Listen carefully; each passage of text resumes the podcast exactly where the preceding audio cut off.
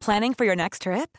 Elevate your travel style with Quince. Quince has all the jet setting essentials you'll want for your next getaway, like European linen, premium luggage options, buttery soft Italian leather bags, and so much more. And is all priced at 50 to 80% less than similar brands. Plus, Quince only works with factories that use safe and ethical manufacturing practices. Pack your bags with high-quality essentials you'll be wearing for vacations to come with Quince. Go to quince.com/pack for free shipping and 365-day returns. Bonjour et bienvenue dans Savez-vous que, le podcast d'anecdotes du Dauphiné libéré.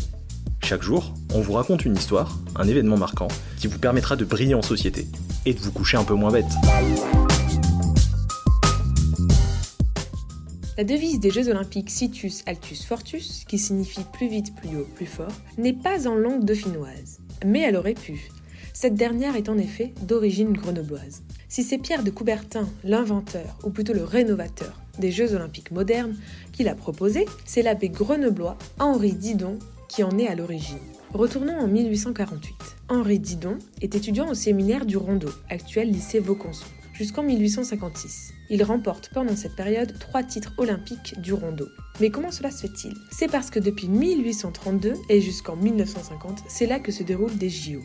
Cette année-là, en 1832, les étudiants du rondeau reçoivent leurs emplois du temps pour l'année scolaire. Or, c'est une année bisextile, et le proviseur a oublié le 29 février.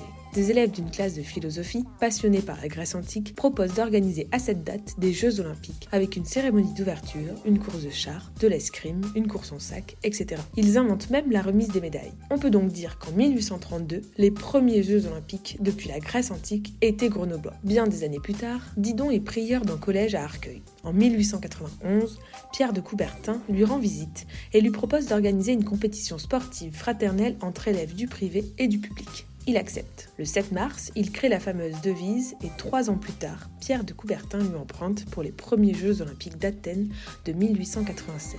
34 ans avant les premiers Jeux d'Athènes et 136 ans avant les JO d'hiver de Grenoble, la capitale des Alpes avait donc déjà connu ses propres Jeux olympiques. Il se dit même que l'abbé grenoblois, connu jusqu'à l'étranger comme l'un des pères des Jeux olympiques, s'est inspiré des Jeux du Rondeau pour l'organisation des premiers Jeux.